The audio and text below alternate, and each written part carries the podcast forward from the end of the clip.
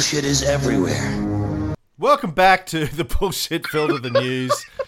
We don't have time for the music. Hey, Papa Bear, I, I believe I believe yeah. you are not well today.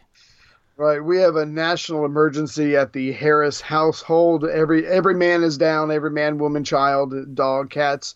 Everybody's got the flu, so we're all getting on each other's nerves. And it's only a matter of time before Kiki goes, "Oh yeah, Dad. Well, fuck you too." It's only a matter of time. Did D'Angelo start it? Is he uh, patient zero? Maybe. Yeah. I really don't want to talk about D'Angelo. Yeah. I hope he's sick too. Uh, I hope the son of a bitch, the well-hung son of a bitch is, hung, is sick too. Good news, he's going to come and inject your wife with something that might cure her later on.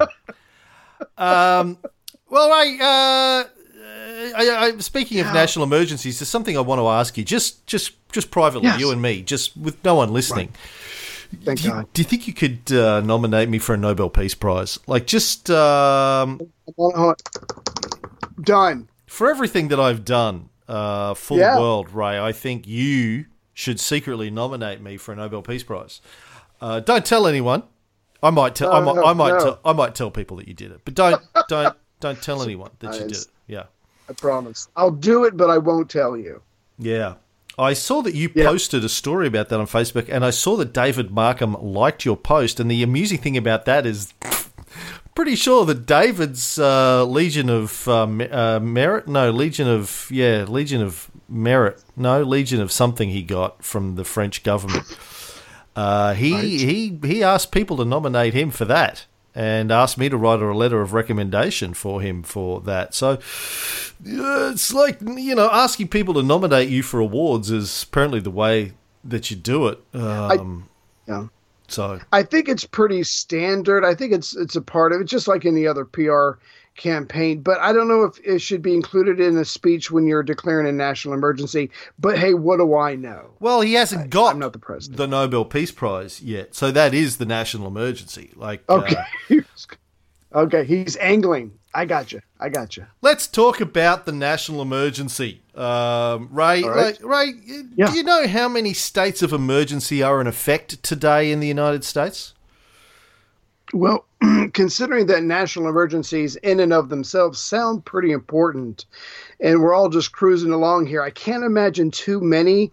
I'm going to say between ten and fourteen. I mean, if they're really national emergencies, how many can there be? Mm. Yeah, take that fourteen and double it and then add a couple. Um, the United States is currently under thirty states of emergency. Um, it doesn't feel like it. Well, does it? Doesn't it? Well, now it does now, but but thirty yeah. states of emergency the United States is under. It's a trap. twenty-nine yeah. before last Friday, now thirty. Um, none of them are about mass shootings and uh, the proliferation of uh, A K forty-sevens uh, or wow. your or healthcare, people healthcare, dying. Yeah, right. no, neither yeah. of those uh, are your states of emergency. Of course, of course not. So I thought we would talk a, a little bit about the, the, the national emergency situation and the, the kind yes. of um, emergency powers that American presidents have, because it's kind of interesting to right. me uh, and trying to look at uh, how could this possibly go horribly wrong, assuming it hasn't already gone horribly wrong. Um, for, for other people, not Americans, yes. Not what? For other people, not for Americans. No, well, I, I know that. I know that. No, I'm sure it's gone bad for us, but I, I know that there's a lot of um, national emergencies that have to do with other uh, countries. Um, Sudan, uh, out in the Middle East, obviously with nine eleven, um, and probably stuff in South America because of drugs, because of Reagan and Bush. I'm, I'm just assuming we've these powers have been used to hurt other people, but that's just a very that's just a guess on my part. But I'm sure Americans are victims too. Yeah, well, I, I, you know, I'm going to just focus on the potential consequences to Americans uh, okay. in this. That's all I se- care about in this chapter. Yeah. Um, but uh, yes, there are trickle-on effects for the rest of the world because we live in the American Empire, the days of the American Empire. Mm-hmm. Um, right. Early in the twentieth century, uh, Congress, U S Congress, legislated powers that effectively are supposed to lie dormant until the president activates them by declaring a national emergency. Mm-hmm. And, I mean, there, there had been emergency provisions, uh, I think, since the, the creation of your constitution by the uh, original tax dodgers, a bunch of white slavers, um, slave slavers who, for some reason, right. Americans think, uh, you know, could walk on water and uh, blow down trees. Um, we call them landed gentry, but please continue. Mm. So, but in the early twentieth century, there was a whole bunch of uh, new powers given to the presidents, and presidents uh, basically went nuts with this once they got it. Um, right. And there, there were really no incentives in place for them to terminate states of emergency once they were declared. So you just had states of emergency huh. proliferating like Um, children in, in West Virginia, um, you know, illegitimate children in West Virginia. They were just popping up all over the place. Um, by the nineteen seventies, there were right. hundreds of emergency powers uh, available to the president. Oh, my God. Um, and clearly obsolete states of emergency that were still in effect. So in the seventies, oh. they tried to do something about it, and uh, during the Carter administration, they tried to rein it in a little bit. But, you know, to give you an example, uh, Truman, our old mate, uh, yeah. Harry S. Truman, what did the S stand for? Nothing. Nothing.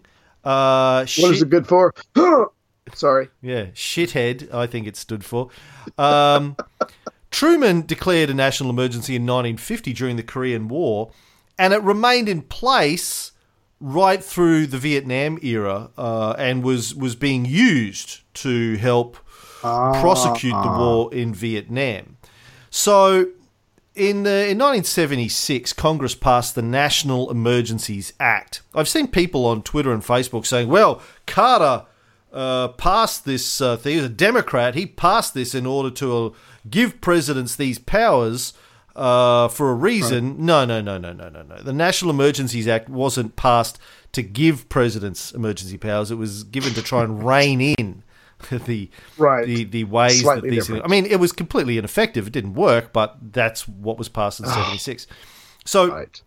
under the National Emergencies Act, as I understand it, now, you know, no one knows more about American law than I do, Ray. Uh, so yes. my, my understanding yes. is under this law, the president still has complete discretion to issue an emergency declaration, but he's got to specify the the emergency that he's dealing with. Not just, I declare an emergency. What's for? Oh, I don't know. Whatever's going on. Uh, something. Right. Um, he has to declare what it is and the powers that he intends to use. Then technically the president, and I say he here because you've never had a female one, but in theory, he or she, right.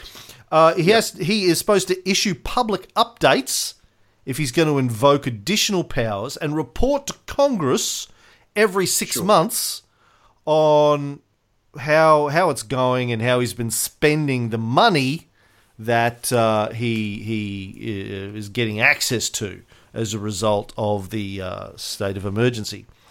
Now, it might... But, su- but if I could just... Mm.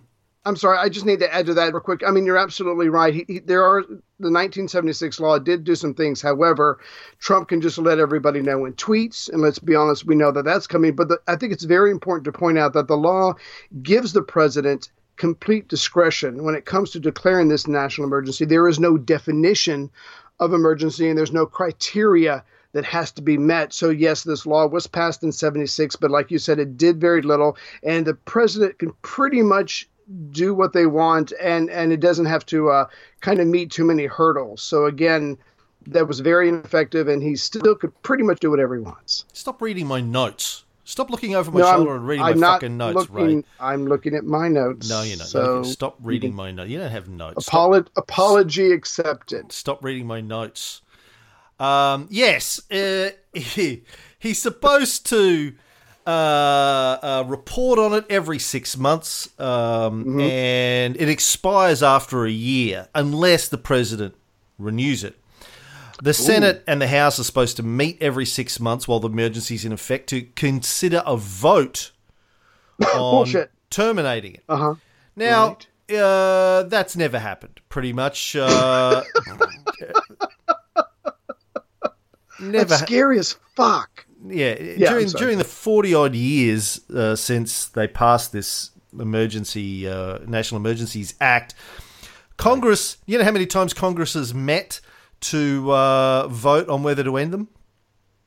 I'm guessing a low number. Yeah, yeah, about as low a number as you can get. Like, never. They've never, never done it. Not even once. Now, now, let me ask you, because I've been looking at a lot of, um, I've been watching a lot of news lately on this, and I know that courts generally will let the president have his or her way, but but the very point of Congress is to check the president, as in, okay, this is something you declared, we don't really agree with it, so we're going to try to check you. But from what you just said, so between the courts not doing it and Congress has never done it, again, how could you not get heady with these kind of powers? Because like you were saying, it it does allow you um even extra powers once you declare the emergency. Yeah, well, you know, he's on his own. Yeah, yeah. I mean, it, it, it maybe surprisingly, uh, uh-huh. the way that these powers have been used uh, previously have been fairly restrained. Mm-hmm. Um, presidents uh, have tended to use them to place sanctions on individuals and on countries in certain situations. Ah, um, right. But they, they haven't gone crazy with it. Because yeah. before now, your presidents usually cared about how they were going to be perceived by history, um, sure. or after they cared about how they were going to be perceived after their term finished, and the reputation of their party after their term finished, and these sorts of things. Of course, your current president doesn't give a shit. He's trying to. He's trying to. He's trying to suicide. Yeah. He's trying to commit yeah. suicide by hamburger as it is. So. Uh, You know, herd burner or whatever it was, yeah, but yeah, it's a bit like it's a bit like our old mate Big Julie. Um, when you uh-huh. know people are going to try and throw you in prison uh, yeah. as soon as your term as uh, proconsul in Gaul ends, yeah, there's no reason not to just you know throw the dice and go, uh, right. you know, fuck it, let's cross this Rubicon because let the dice fly high. Yeah, you know, yeah. how can it be any worse? Right? right. At least if I cross the Rubicon, there's a chance I might win this thing. If I just yeah. if I lay down my, my powers and my army, then I'm fucked. So yeah. balls to the wall, son. um, now, as a result of all of this, presidents have access to a whole shit ton of emergency powers. Um, right. Actually spelled out in one hundred twenty-three statutory provisions. Damn. Now, just to give some examples to the people, some of the things the presidents can do once they mm-hmm. declare a national emergency. Um, the president can unilaterally suspend the law that bars government testing of biological and chemical agents on human subjects. Oh, fuck. So, Donald yeah. Trump could turn around today and say, uh, you know, can you dr- drop some chemicals on Virginia? I just want to see what they do. And uh, it's within his powers to do it. No one can stop him. He can do it. I, I thought you were going to say, because this is the one I looked up, he can freeze the assets in the average American's bank account. That's where I thought you were going. Now you've really scared the shit out of me. Biological and chemical agents. I mean, that's that's scary as hell. Yeah, stop reading my notes, Ray. Uh, he can he can shut down or right. take control of any facility or station for wire communication upon right. making a proclamation that there exists a state or threat of war involving the United States. A threat of war. Now, there's ah. there's always a threat of war. Yeah. Always. Somewhere. Um. Uh. So, now the question is, wire communication, does that include the internet? We don't know, but probably, probably you could make yeah. an argument that includes it. So Donald Trump could shut down the internet and oh, mobile networks today if he decided to proclaim yeah. that there was a threat of war involving the United States. Uh, the internet is being used by the, what do you call those people that, you know, you pay them money, you get jump in the back of the truck and they get you across the border. He could say, yeah, those agents are using communications on their cell phones. We have to shut it down so they can't communicate. And yeah, suddenly like that, we're all just staring at our phones for no good reason. Which isn't anything different to what we're doing now with our phones. But... and Candy Crush, I am killing it on Candy Crush. I'm sorry, go ahead. Now, Trump has already said that he thinks search engines are rigged and that Google mm-hmm. and Twitter and mm-hmm. Facebook should be very careful. Are they out to get him? Yeah, they're out to get him. Um, okay. All right. Yeah. So, you know, who knows? It's not inconceivable. Yeah. I mean, look, uh, these things sound crazy, but this guy is crazy. Um, and maybe not even this guy. What about the next guy? How crazy is the next guy going to be? Anyway, we'll get to that. Under um, a thing called Executive Order one three two two four that Bush uh, Junior pushed through after right. nine eleven, uh, any... U S citizen suspected of supporting, now suspected is the key word here, suspected right. of supporting foreign terrorists can be designated as a threat. And after that point, no American le- can legally give that person a job, rent him an apartment, provide him with any medical services, or even sell him a loaf of bread unless the government grants a license to allow that transaction. I guess it's like being exiled from Rome. No fire yeah. or water for five hundred miles from Rome. Exactly. But or Rome is America yeah. and you're not allowed to leave. You're not allowed to leave and no one's allowed to sell you so, anything or so provide you with anything. So just die. Yeah. Yeah. Executive Order one three two two four. That's- They should rename that Executive Palpatine or, or Order Palpatine or something like that. That's my guess. I don't Order know. sixty-six, Jeez. Yeah. sixty-six. That's scary as crap. Yeah. Now, the, the Patriot Act uh, that Bush also passed um, gave him even more powers, the president. Uh, and the government allows them to trigger the consequences of one three two two four by opening an investigation into whether a person or a group should be designated. But what about innocent until proven guilty? Ha ha. Yeah, no, it doesn't. Uh, doesn't. No. Doesn't. We've already talked about this on our War on Drugs series, right? Yeah. Um, yeah. We can just take your shit just because we think maybe you got mm-hmm. the, your shit from selling drugs. Uh, right. You know, this is, what do they call them? Where the, the cops can pull your car over. They find cash in your car. They can take it. And mm-hmm. say, well, we think you got this from selling drugs. And you go, well, I didn't. And they go, prove it. we if think you can, you did. If you can prove it, you can yeah. get it back. Uh, you can go now. We're just going to keep your cash. Yeah. yeah. Yeah. So this is similar in that, uh, but uh, you can be designated. No, we, we, we can even just say that we're thinking about whether or not you should be designated. All of a sudden, wow. um, you're persona non grata in America.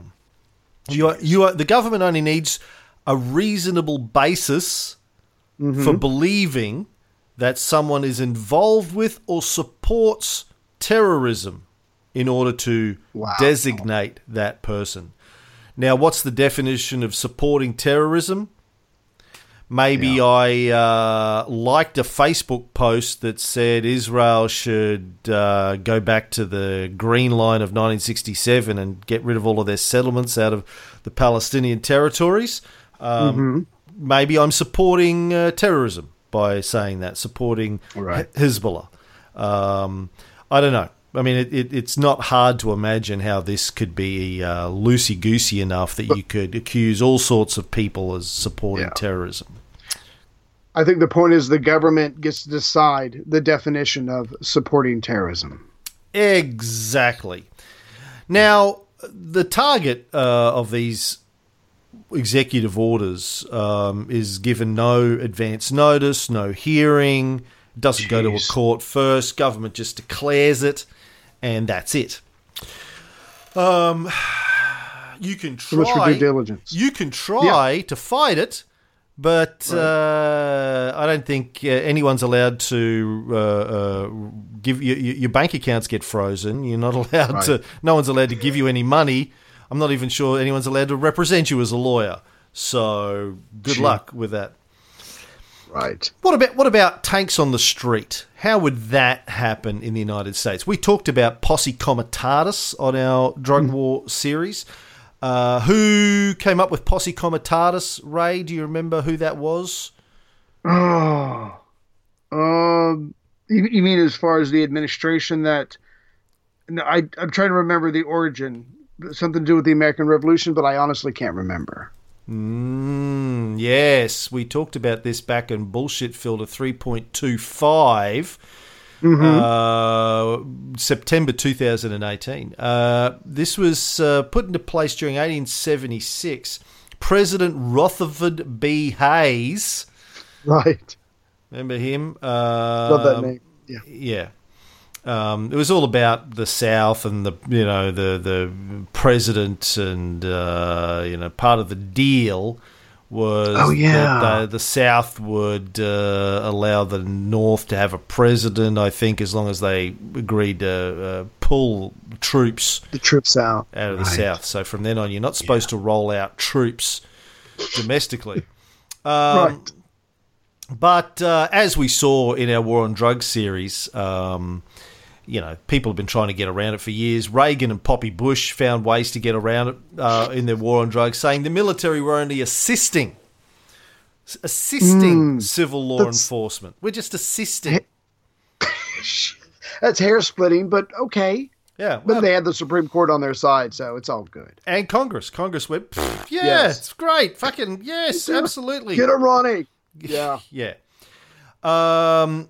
Now, the Posse Comitatus uh, Act says, whoever, except in cases and under circumstances expressly authorized by the Constitution or Act of Congress, willfully uses any part of the Army or the Air Force as a Posse Comitatus or otherwise to execute the laws, shall be fined under this title or imprisoned not more than two years or both. Wow. But... life. Yeah. But then you've got this thing called the Insurrection Act of eighteen oh seven, mm-hmm. the act that was actually used to declare the commencement of the American Civil War. It provides the authority to put soldiers on the streets. So wow. the uh, Posse Comitatus Act says you can't roll out the army unless it's authorized by an act of Congress. The Insurrection right. Act is an act of Congress. So uh, technically, if you right. wanted to roll out tanks on the streets, deploy the army domestically, you could, pro- as president, you could probably do that under the Insurrection Act of eighteen oh seven. Oh. And in fact, it has been used to do that very thing on several occasions. Um, hmm. Now, the, the, the uh, Insurrection Act allows the president to deploy troops unilaterally. Just wakes up, right. decides, I'm going to tweet it, deploy the troops. Today's a day. If right. yeah. if he decides that rebellious activity has made it impracticable to enforce federal law through regular means, or because he deems it's necessary to suppress insurrection, domestic violence, unlawful combination or conspiracy that hinders the rights of a class of people or impedes the course of justice. Now, how do you define, yeah. for the purpose of this act, conspiracy? Now, that's just left up to the president to decide. Right. Well, by that very definition, why isn't there, or theoretically could be, armed troops in high schools where there's having shootings? Now, we both know that Trump would rather send them into all the newsrooms besides Fox News, but... based on that, you could easily say, well, there's you know there's violence going on in, in, in American schools. We should be able to have officers or, or not officers, but army units inside the schools. But it doesn't get used for that. It could potentially be used for something along the border because Trump declares it so. Yeah. It's just insane. Yeah. When people might go, well, that's crazy. That never happened. Well, it has happened. Um, mm. Dwight Eisenhower used this act in nineteen fifty-seven. Oh, yeah. When he sent troops into Little Rock, Arkansas, to mm-hmm. stop Bill Clinton from raping women. No, hold on. That, no, that was different. later. that was that later. Sh- that should have happened. No, it was to enforce school desegregation. Right. He had to roll out troops on the streets. Poppy Bush, uh, the mass murderer, employed it in nineteen ninety-two to right. try and stop riots in L A after the Rodney King case. Oh, yeah. And his son, Dopey Bush, uh, right. wanted to invoke it after Hurricane Katrina, but oh, yeah. the governor of Louisiana said, fuck you, and used the state's National Guard and said, see, to get to do this, to be mm. able to use the Insurrection Act, I think the president needs to um, be reacting to a request from a state governor or legislature to help put ah. down insurrection in the state. Ooh. So Louisiana technically, China. a governor yeah. needs to ask for it. Hey, can you can you send the army in, please? Right. Well, if I could just say real quick, I mean, you made a good point a couple of minutes ago. It's like almost every other president has been a member of a party for a long time. They've either been a senator or, or a congressman or a governor or whatever. And yeah, they do care about how the history books are going to record them. They do care about, let's be honest, the speaking fees that they're going to be able to get after they leave the White House. I'm sure Obama's making a shit ton of money right now. Um, and I guess you can't really do that if you ruin your name, if you if you pretty much almost ruin the government and your part, your own party hates you afterwards. And so normally you don't have as many checks on the president, who it turns out is a very powerful person. But if the, like you said, if the person truly does not give a shit, or they're reacting, or they're, they're seeing themselves as the victim or being picked upon, the president can do some incredible, incredible things. It's just that it hasn't all been done like it's been done by Trump.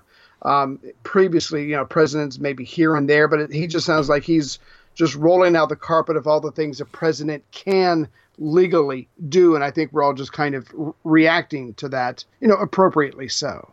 It's just, a, you know, it's crazy. Yeah, it's the counter-argument against electing a billionaire as president. I mean, on, when he was campaigning, he made a good argument. It's like, well, you know, I can't be bribed. I'm already rich. So, right. you know, that's a good thing. But the flip side of that is he doesn't care about uh, speaking fees or book deals or uh, right. you know, consulting fees or chairmanships of boards after his presidency. So he doesn't give a fuck about his reputation in history, really. Um, yeah. Anyway, so there's this other thing I want to talk yeah. about, PEADS, P E A D S. What does PEADS stand for, Ray? Uh, as far as I know, it's pediatrics at uh, U V A Hospital where I used to work. But I imagine you mean something different. Presidential Emergency Action Documents. Now, these Sounds are... sexy. It does sound sexy. They're very, they're very uh, sexy and very secret. Um, oh. They were developed during the Eisenhower administration. Apparently, they, the original intention was that these would ensure continuity of the government uh, if there was a Soviet nuclear attack. They're sort of draft executive orders, ah, proclamations, right. messages to Congress that are to be activated in the event of uh, a nuclear attack. So it's like uh, in the event, like if you're reading this, right? I am now dead. Oh, no, okay. So this is so this is so you know they're making a Breaking Bad uh, sequel movie. No, yeah, they're making a Breaking Bad sequel. Um, apparently, it's it's Jesse Pinkman. It's what happens to Jesse. Uh, you you watch Breaking Bad, right? Please tell me you watch. Oh yeah, Breaking Bad, oh yeah, right? love right. it, love it. So you know the end of Breaking Bad. Spoiler alert for people who haven't watched it, but uh, serves you right. Um, tough shit. Yep. Yeah. Tough, uh, Final, final episode, Walt comes in, kills all the neo-Nazis. Jesse escapes, Walt dies. Um, it, apparently, it's the Jesse story after he gets away. And cool. Hunter was uh, Hunter. No, yeah, Hunter was over here the other day. We were talking about, well, how do you get Bryan Cranston in it? You need to have Walter White in it. You can't have a Breaking Bad yeah. film without Walter White in it. How are they going to do that? And we talked about different other things. Maybe he didn't really die, but I thought, nah, everyone would be furious if they did that. Maybe it's his ghost uh, who appears to Jesse, like twin brother, like in Dexter, right. twin brother. Yeah, yeah, twin brother comes in. I did suggest that actually, evil twin. Um, well, no, probably the good twin because Walter pretty much is the evil twin. The bad. I, I'm guessing flashbacks. Not that I'm trying to steal your story, but. to do flashbacks? No, but I got this is the idea I came with. So Jesse, oh. Jesse's driving away. He's hooning away. At yeah. some point, he looks down, and on the passenger seat, there's a laptop, and Ooh. the laptop has a post-it note that says "Open me." And right. he's like, "What?" And he pulls over, opens the laptop, and there's a there's a there's a, just a video on the desktop. It says "Play me," and he oh, wow. hits play, and it's oh. Walt. It's a video, and it's right. Walt. Walt says, uh, "Jesse, if you're watching this, um, I'm probably dead, and right. uh, you you you probably escaped, which is great because you know I came back for you. I know right. I've been a complete cunt to you the last couple of years. We've had our moments. Ruined yeah. your life. Ruined your life. Right. Father figure that you shouldn't have trusted. Um, but." You know, I've done a lot of thinking. I've been up in my cabin in the woods, growing a beard, yeah. um, had a lot of time to think about it, feel terrible about what I did to you.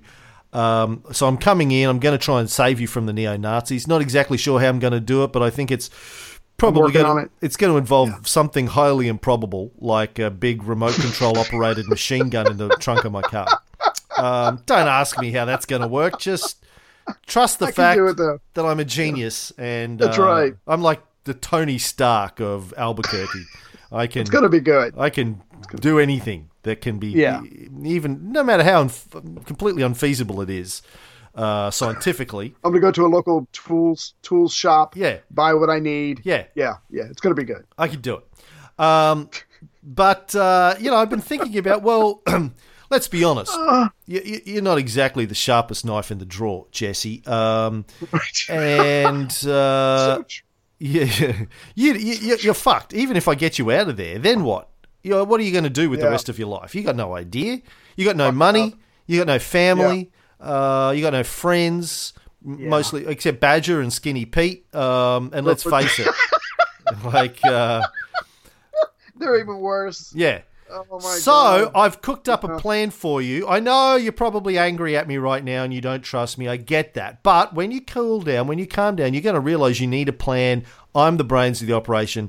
Uh, just come back to this video and watch it every fifteen minutes throughout the course of the next ninety minutes. And I will give you instructions about what to do next, how to put your life back together. Yeah. Step two. Step yeah. one, you know. Makes drive away fast. Yeah, yeah. So anyway, that's right. That's, if I was writing the the the yes. sequel, that's how I would do it. Nice, I like that. So I'm we'll see. In. We'll see in a year when that film comes out how close I was. Haven't worked out how he reconnects with Saul though at the Cinnabon, um, but um, I'm working on that. Okay. Anyway, that's a bit like the reason.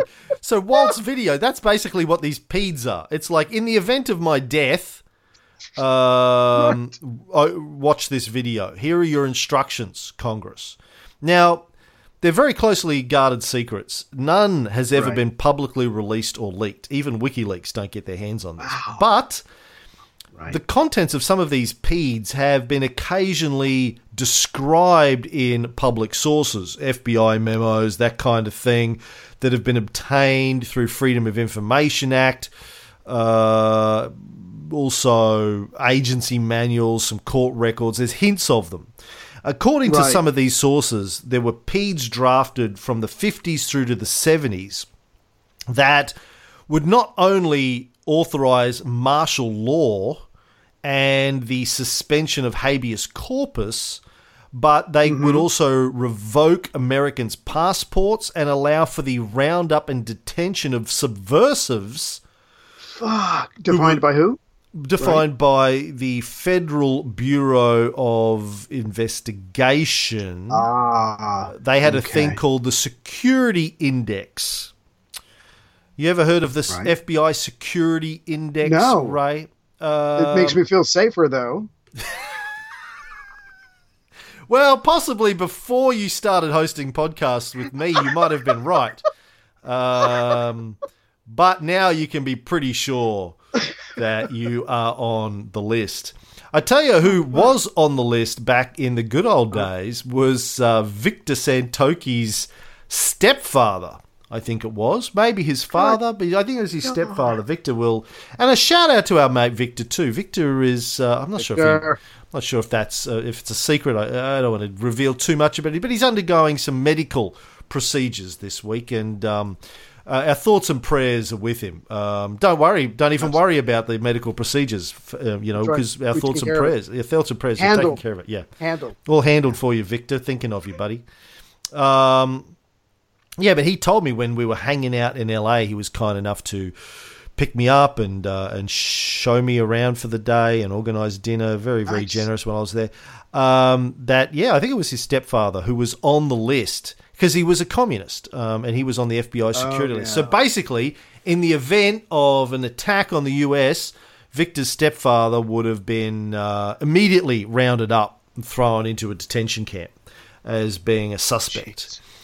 Um, well, I'm, yeah, I'm glad you said that because just because at the beginning of this PEADS, let's let's put some stuff down just in case that there's a there's a Soviet nuclear attack.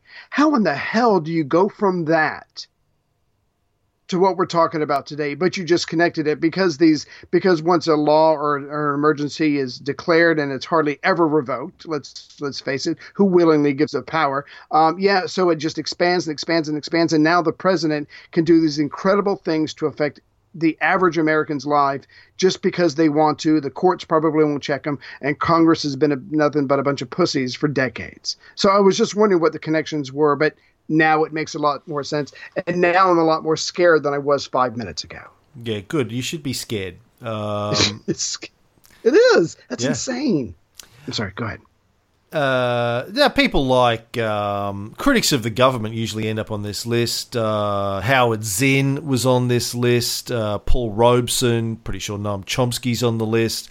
Uh, you know, Martin Luther King was on the list. Um, and uh, I think the list now has been folded into something called the Terrorist Screening Database, the T S D B.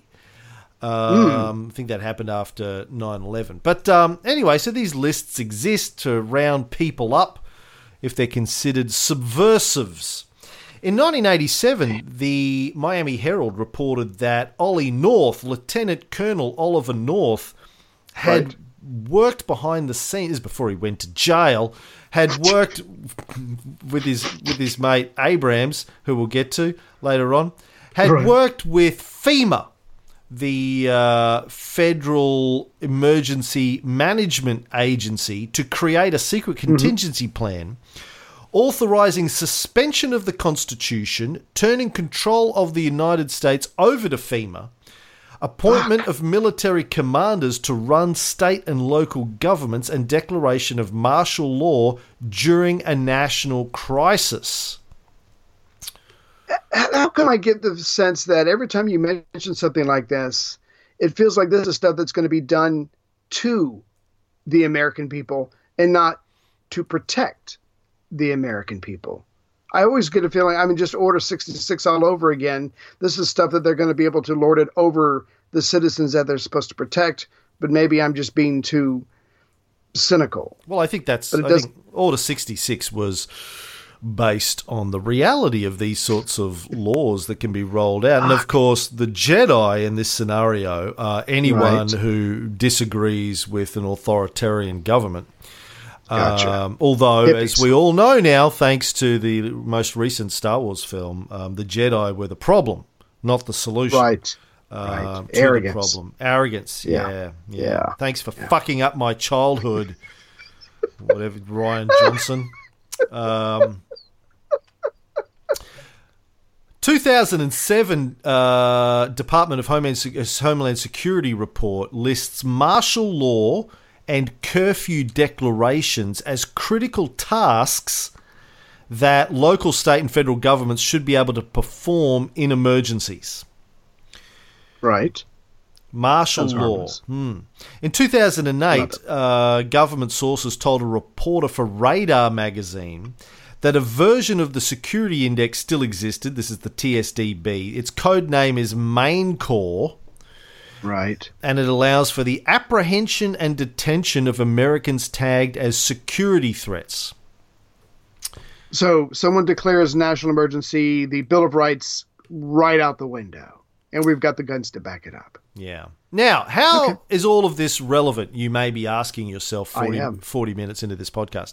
Um, so here's, a, here's the rough outlines of a scenario that The Atlantic uh, published recently that I thought was interesting. So this is purely, obviously, hypothetical scenario, but just imagine it's late twenty-nine, uh, twenty nineteen, sorry, late twenty nineteen.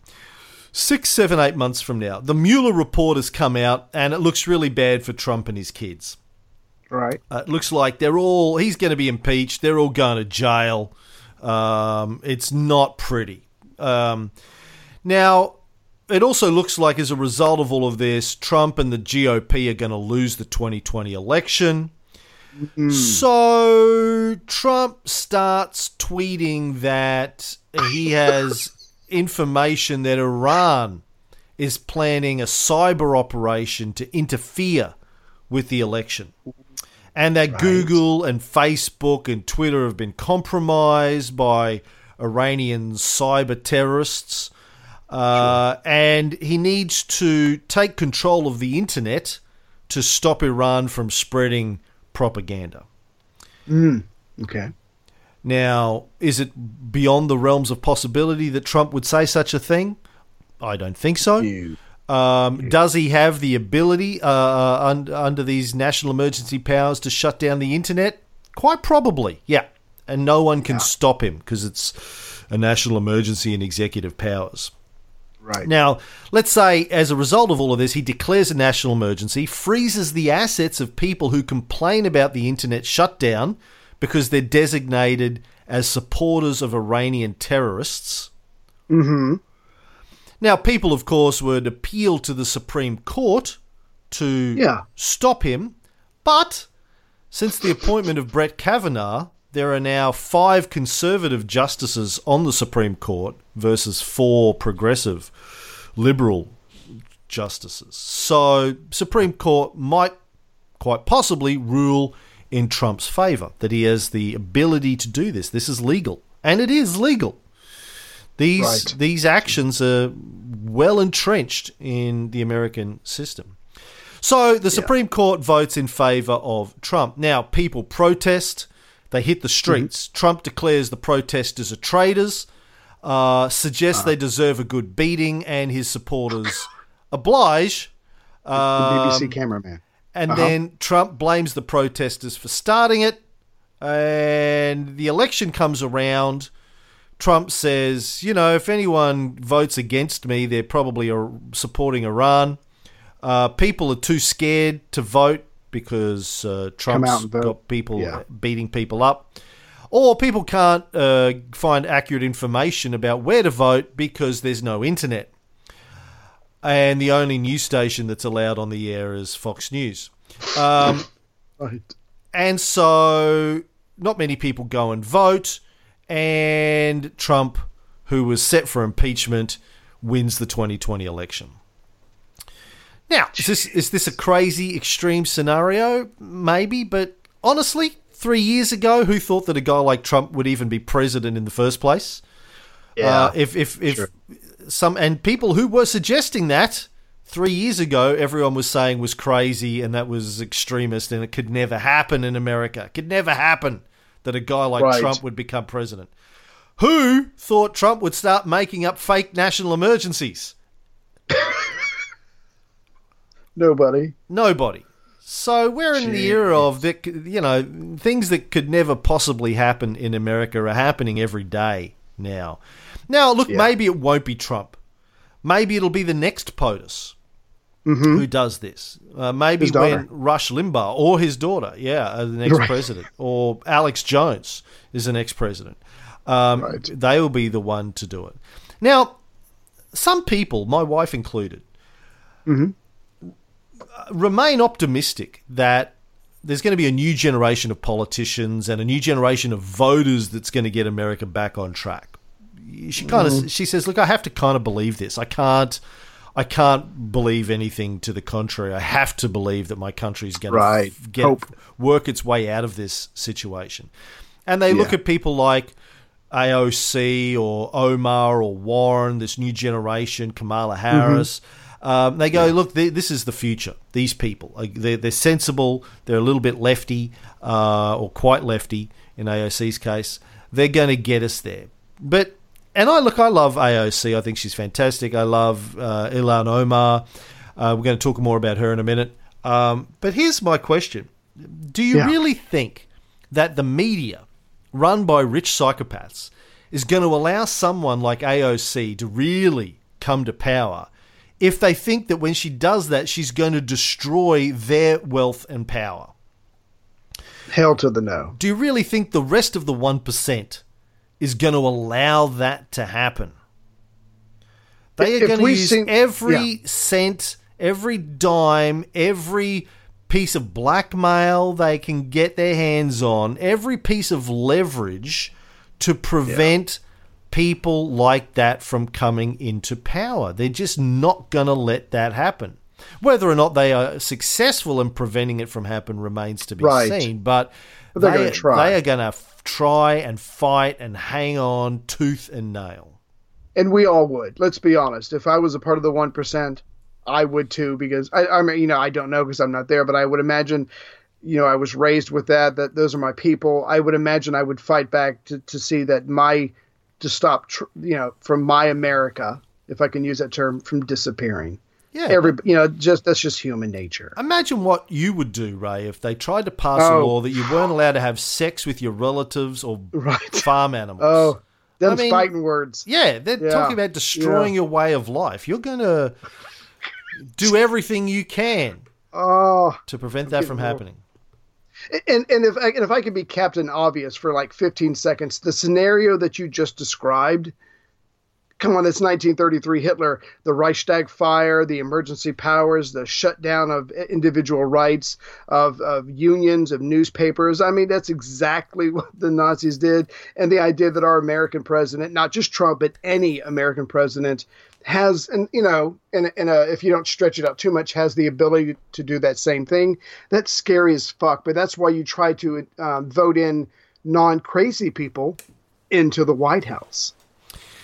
Yeah, I mean, uh, we, we, history has shown us that these things happen. Do you think Germans in nineteen thirty thought uh, these things could happen yeah. in Germany? No. Absolutely not. No, right. Germany was an amazingly uh, uh, uh, yeah. highly educated country. Science, the music, the culture, absolutely. Very, very civilized people. Yeah. The thing is that I think most Americans tend to assume that uh, America has enough checks and balances that this could never happen. Right. But it's just not true. These emergency powers can be called upon by a president, and it's very, very hard to do anything about it once he declares a national emergency. Right. If I can just add on to that real quick. I know we're we're pushing for time, but um, that, uh, there was a report that I watched on the news today. It was like, you know, if you have a president who's pretty ballsy, they can get away with a lot because, one, like I was saying earlier, the courts have a tendency to defer to presidents. They're going to assume, look, it's his his or her job to know what an emergency is, to define the emergency, so it's their job.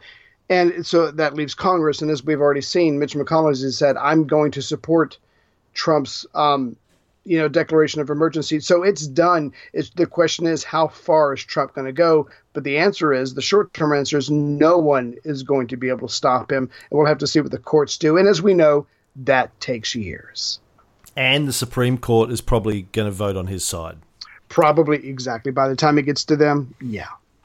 Speaking of fake emergencies, um, uh, the news was reporting last week that the uh, Senate investigation into the uh, whether or not there's a conspiracy between the Trump campaign and Russia of collusion right. to win the two thousand sixteen election came out sort of leaking their final report, which won't be out for several months, but they, they've been out doing the media round saying that after two years and two hundred interviews, there is no direct evidence of conspiracy. Um, now, I've had a lot of discussions with people about this on Facebook, and I, I thought we'd sort of just take some time to, to break this down and, and think about it from a couple of different perspectives. Um, okay. Now, direct evidence. Uh, what is direct evidence? Well, my understanding, you, nobody knows more about the law than I do, Ray. My understanding is that direct evidence usually is something like a confession, uh, an email trail where right. you're talking about it. Uh, you're gonna. Uh, hey, Don Junior, did you uh, did you did you make that deal with Vladimir Putin to uh, help us win the election? Oh yeah, yeah, I did that. Yeah, yeah, it was yeah. yesterday. Oh great, thanks very much. A phone trail, you know, recordings of phone calls, right. recorded conversations in Michael Cohen's office saying, "Hey, guess what we did last week? We did this deal with the Russians." Witnesses who said they saw something or they heard a conversation. These sorts of things fall into direct evidence. Now, apparently, they've got none of that. But people would, say... Would they? Yeah, yeah. People say, oh, well, there's no direct evidence. You usually don't have direct evidence, but there's right. lots of circumstantial evidence, people say. Uh, people right. say, but they met with Russians. They went yeah. to jail. Okay, so let's... To, to me, when people say, but they met with Russians... That's the uh. biggest sign that everyone's gone fucking crazy over it.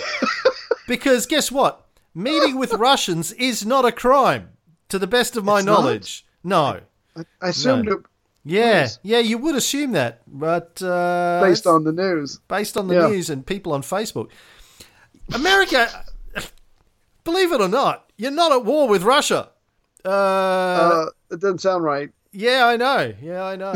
Not at war with Russia. You know who else met with Vladimir Putin? Barack Obama met with Vladimir Putin. Uh, George W. Bush met with Vladimir Putin. Um, so Hillary Clinton met with dignitaries from uh, Russia.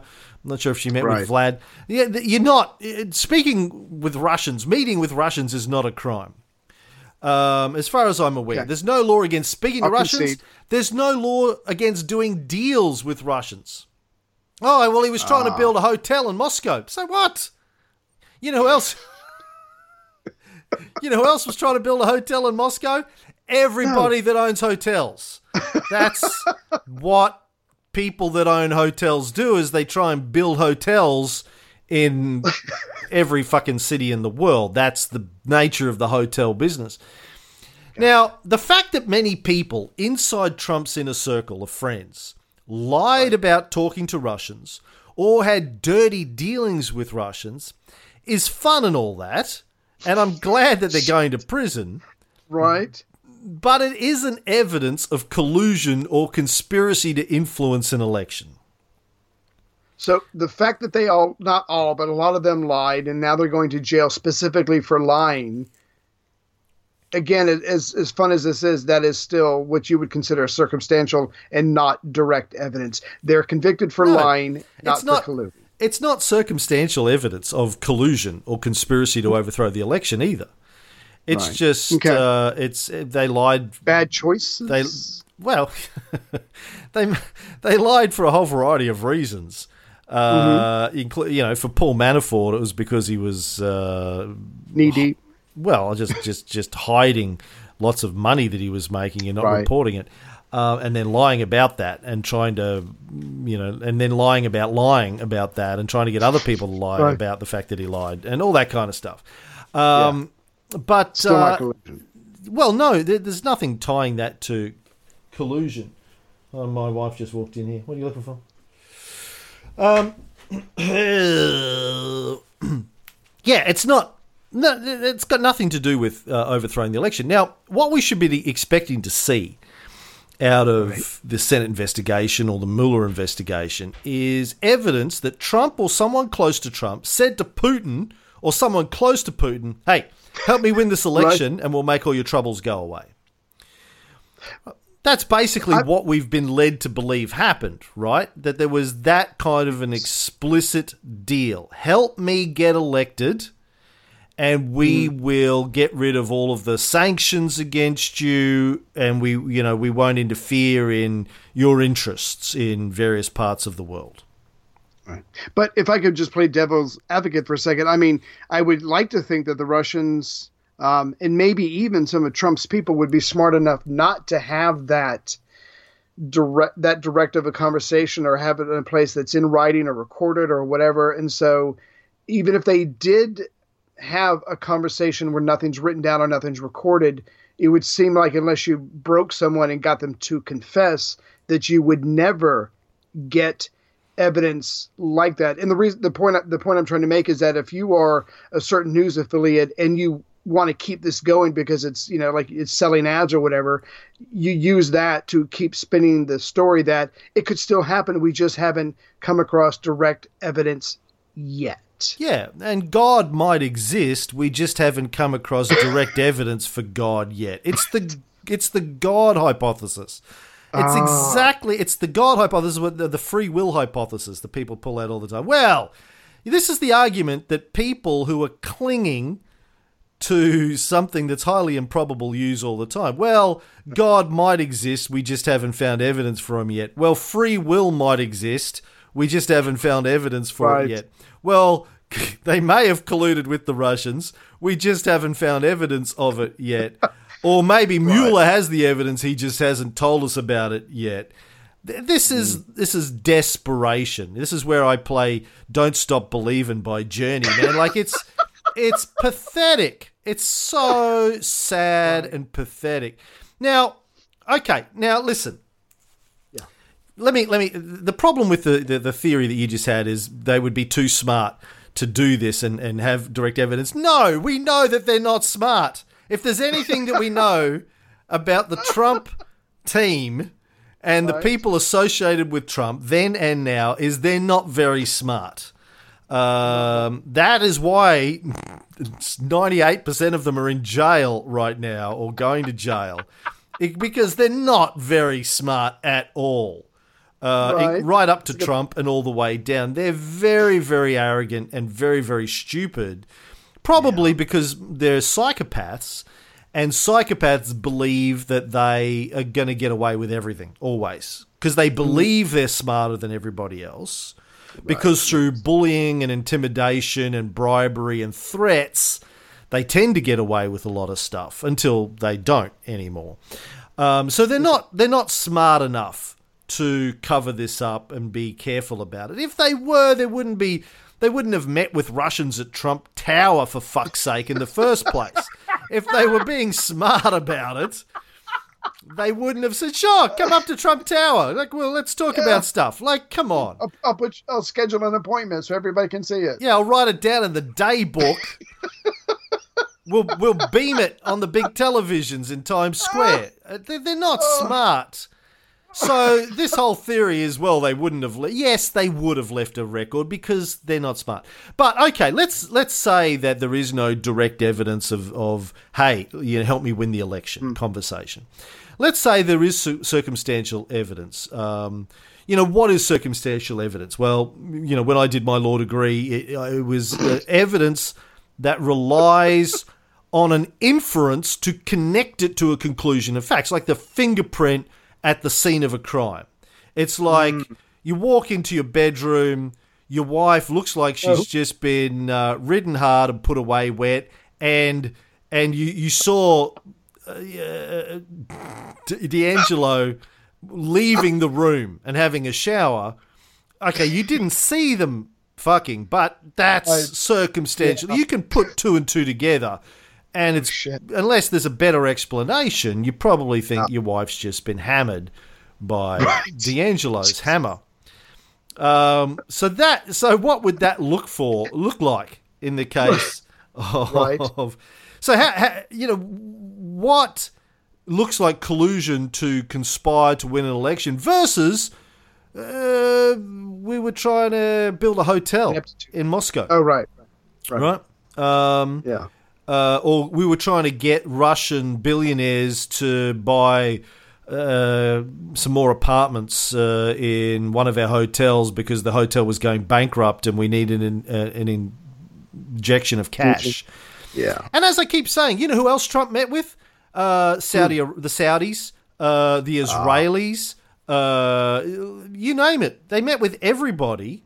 Um, and we know for a fact that uh, the Saudis have been spending money on Trump apartments, Trump right. Trump Tower, you know, apartments, throwing cash at overpaying, Trump, overpaying yeah. for hotels, booking entire like the entire fucking hotel, uh, and then not turning up as a way of getting cash to him.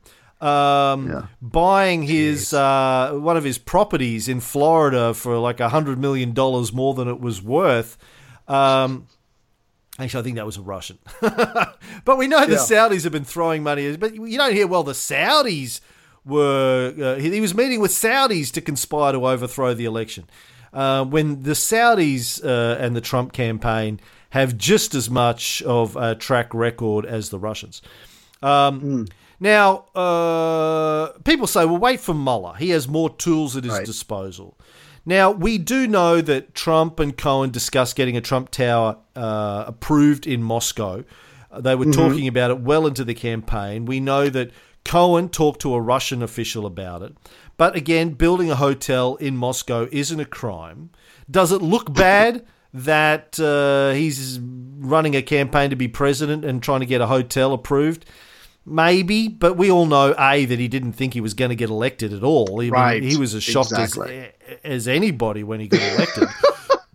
Not um, as shocked as Melania. The look on her face yeah. that night, she was like, oh, fuck. Yeah, anyway, she I looked digress. like the rest of us felt. Um, now, we know they tried to arrange a meeting with Putin in September twenty fifteen, but again, not a crime uh, yeah. to meet with Vladimir Putin. Not evidence of collusion either. You're going to need way more than that to suggest right. that it was collusion or conspiracy. Now, we also know that, thanks to an investigation that spun off out of Mueller's office, that Trump directed Cohen to commit campaign finance crimes by paying off women who said they'd had affairs with him. That is a crime, of course, but mm-hmm. not collusion, not even mm. remotely related to collusion. We know right. that Mueller has indicted twenty-five Russian nationals and three Russian entities, and that was a year ago, for their wow. attempts to influence the election. But we also know from Mueller that these attempts started in two thousand fourteen, a year before Trump was even a candidate. By the way, what was the Obama administration doing about these uh, attempts by the Russians to influence the election from two thousand fourteen to two thousand sixteen? We don't know. Did he know about it? Yes, we seem to think he did. His administration did know about it. What did they do about it? Apparently nothing. Why not? How is that not evidence for collusion? If you know the Russians are trying to influence the election and you do nothing about it, you're part of it. You're People say, well, he didn't want to say that during an election because it would look like he was trying to influence the election by saying Russians were trying to influence the election. It's a bit yeah. of a, it's a bit of a, a bit of a, a, a convoluted uh, way of justifying not yeah. doing anything about a foreign nation trying to interfere with your election. Um, let me just do conspiracy theory for a second, because um, from what I can remember, when Roger Stone was first arrested, I know he's been pushing for Trump to run for president since, I mean, for I think for at least ten years, maybe before that. I really can't remember. So is it is it beyond the the the realm of possibility that the Trump that the Russians may also have been encouraging Trump or ready to support him or just putting it out there as much as Cohen, uh, but obviously with their money or with their with their social media um, bots or whatever they have. So I, I, I'm not even, sh- I don't know. I just feel that that's, that's not a, a very strong argument, because I think the Russians and Cohen to uh, Roy Cohen to a certain degree were playing a very long game. But again, I know that's, that's conspiracy theory. That's not backed up by anything. Yeah. Look, it's quite probable that they had, oh, you know, we talked about this recently on a show. Um, Putin was saying that uh, before Trump actually became a candidate, he was just another American billionaire as far as they can, they were concerned. He wasn't even on their radar as anybody special. Now, maybe that's true. Maybe that's bullshit. I'm sure that r- the Russians, uh, like the Americans do in places mm-hmm. like Venezuela, Uh, have a whole list of candidates that they would like to see as president uh, uh, or yeah. congressmen and women. And they're doing all sorts of things to try and manipulate their systems to, to support those people, you know, uh, uh, donating to their election campaigns through various fronts and, and uh, mm-hmm. people that have... Uh, uh, uh, you know, the ability to, to launder Russian money to uh, American election campaigns without it getting picked up um, on the radar. Right. I'm sure they're doing that. Uh, absolutely. And I'm sh- like America does that uh, all around the world to overthrow regimes that they don't like. That's mm-hmm. definitely part of their playbook. But whether or not that involved direct collusion and conspiracy between them and Trump, we don't know.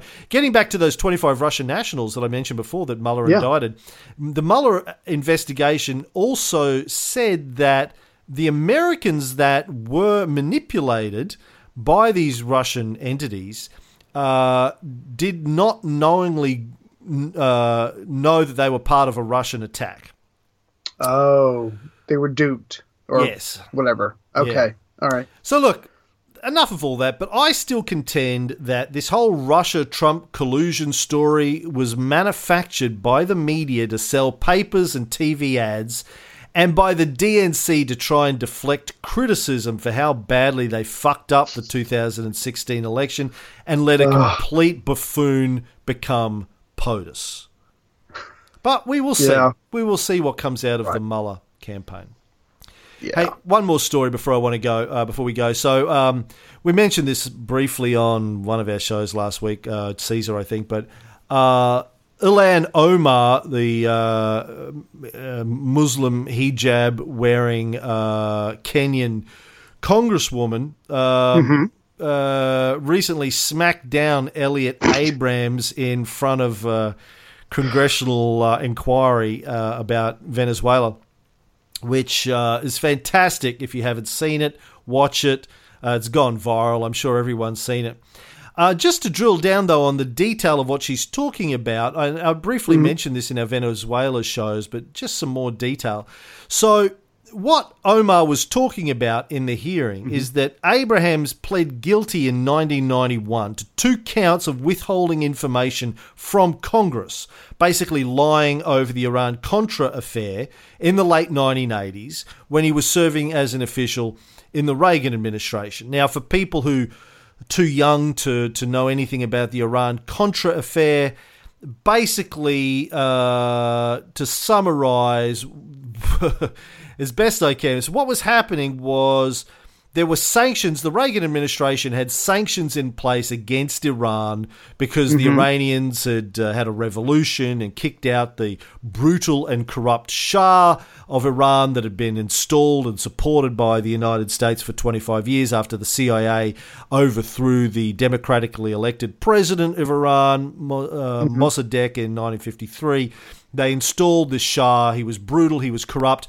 There was a revolution in the late seventies brought about the Ayatollah Khomeini. They they kicked out the Americans. They took control of the oil. America got pissed off. They had sanctions against Iran. But, and then they also organized the Iraq-Iran war. They said to Saddam Hussein, hey, well, you should go and invade Iran for us. And here's a whole bunch of chemical weapons and biological weapons that you right. can use in doing that. Um But at the same time, there was uh, a socialist revolution happening in uh, Nicaragua, uh, the Sandinistas, uh, and mm-hmm. the Reagan government was supporting brutal uh, anti-Sandinista, they were known as the Contras in Nicaragua, to fight the Sandinistas, these death squads that are going around killing anyone associated with the communists. Uh, including priests and nuns and all these sorts of people. And they th- there was a, an act of Congress barring the United States from supporting these rebel armies. So there was this secret uh, deal organized by uh, Oliver North and uh, Elliott Abrams and others, um, supposedly mm-hmm. unbeknownst to George, Vice President George H W Bush and Ronald Reagan, but everyone assumes that they yeah. did know about it. They right. were uh, doing deals to get them, get the rebels weapons uh, in return for doing secret deals with the Iranians, basically, against their own sanctions and their own acts of Congress. Behind the scenes, they were uh, doing deals with the Iranians and the uh, the Contras to enable money and arms to flow to both. So wow. Anyway, that was the Iran-Contra affair in, in a nutshell. So Abrams, Abrams, I can find out how to, Abrams w- plead mm-hmm. guilty, was uh, uh, uh, indicted for lying to Congress. He was pardoned by President Poppy Bush in nineteen ninety-two. Right. Um, uh, good to have friends in high places. Later joined uh, Dopey Bush's National Security Council. When they got kicked out of clear. office, yeah, he's right. he's he's been part of the Council on Foreign Relations in Washington uh, ever since as a senior policy fellow. Um, then, you know, he's he's now back in uh, the sort of official circles now, as as we've mentioned before, uh, Trump's special envoy to Venezuela. There's a guy who was found guilty of lying to Congress about Twice. supporting death squads.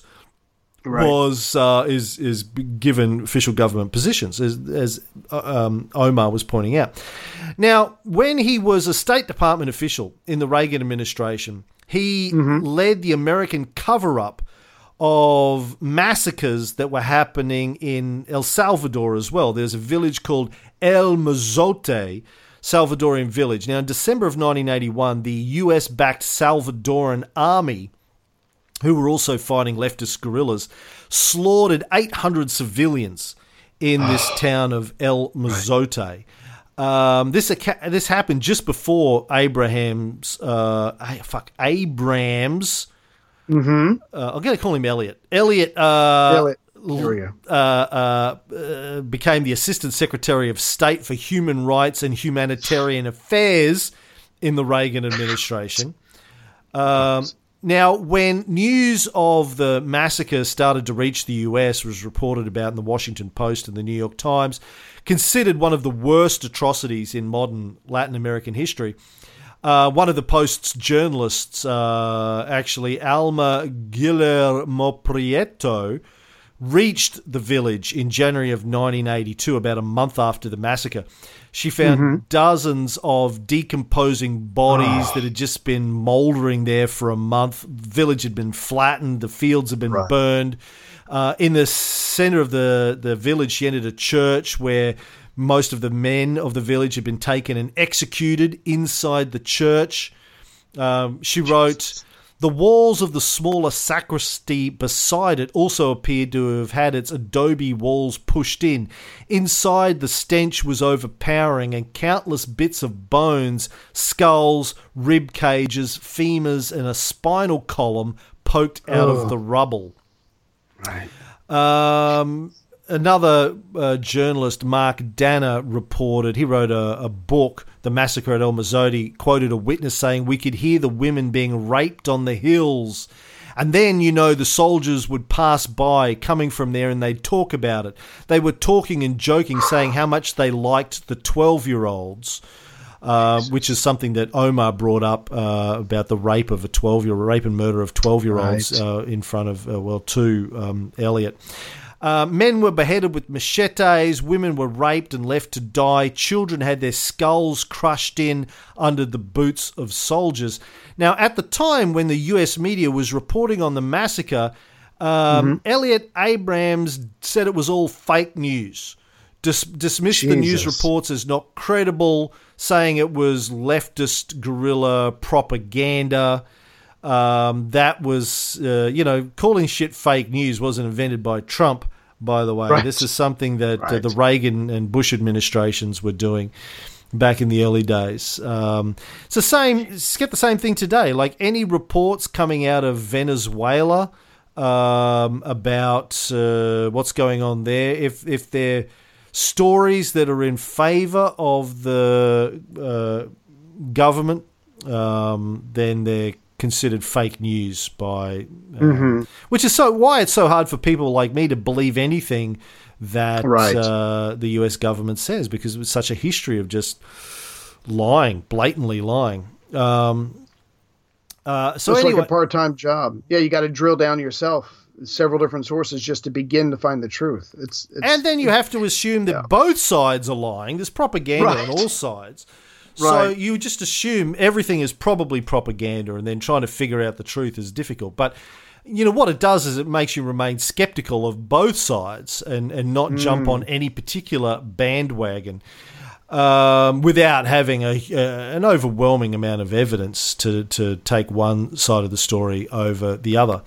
Now, yeah. um, at the same time, back in the uh, early eighties, Abrams was calling for the lifting of an arms embargo on Guatemala. They had the brutal regime of Montt um, operating there at the time. He wanted to give them more arms, um, mm-hmm. which uh, happened. And then in two thousand thirteen, Montt was found guilty of genocide and crimes against humanity.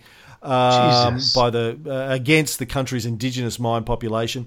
In El Salvador, uh, the, the full details of this massacre at El Mozote only started to come out about ten years later, as there were right. uh, forensic investigations on the site. Um, so, and that was just one episode in, a, in an entire decade of violence oh, carried out by the Salvadoran army and right-wing death squad, supported by guys like Elliott Abrams, Oliver North, Poppy Bush, and Ronald Reagan, and Donald Rumsfeld, and Dick Cheney, um, all these guys that were part of the Reagan-Bush administrations. Um, author Raymond Bonner, uh, well, he's a journalist actually, who reported on the massacre for the New York Times, uh, said in a recent article he wrote in The Atlantic, it was a bloody, brutal, and dirty war. More than seventy-five thousand Salvadorans were killed in the fighting, most of them victims of the military and its death squads. Peasants were shot en masse, often while trying to flee. Student and union leaders had their thumbs tied behind their backs before being shot in their head, their bodies left on roadsides as a warning to others. So this was happening in the nineteen eighties, supported directly by the United States government and by Elliott Abrams, the man who is now supposedly trying to get aid to Venezuela. Bullshit, yeah. And and I, I just want to say this real quick. I ran across several quotes from people who were defending him after the Congresswoman uh, bitch-slapped him in public. And, and I'll just read one quote real quick just to show you how short their, these memories are. One guy, let's see, Kelly Magisman, the vice president of the National Security Liberal think tank Center for American Progress, said, I worked for Elliott Abrams as a civil servant. Uh, he is a fierce advocate for human rights and democracy. Yes, he made serious professional mistakes and was held accountable. And that's where she ends, because she should have said he was found guilty as fuck, but then he got a presidential pardon. That doesn't mean he wasn't guilty, and he certainly had his hand in it. He was just excused from it. And I guess for some people, the presidential pardon is just a blank slate. And, and like you were saying a second ago, he is now free to once again work for the White House. It's just incredible. Yeah. Well, yeah. Well, it's not just now. He was part of uh, Dopey Bush, Bush's yeah, White House exactly. administration too. Exactly. You know.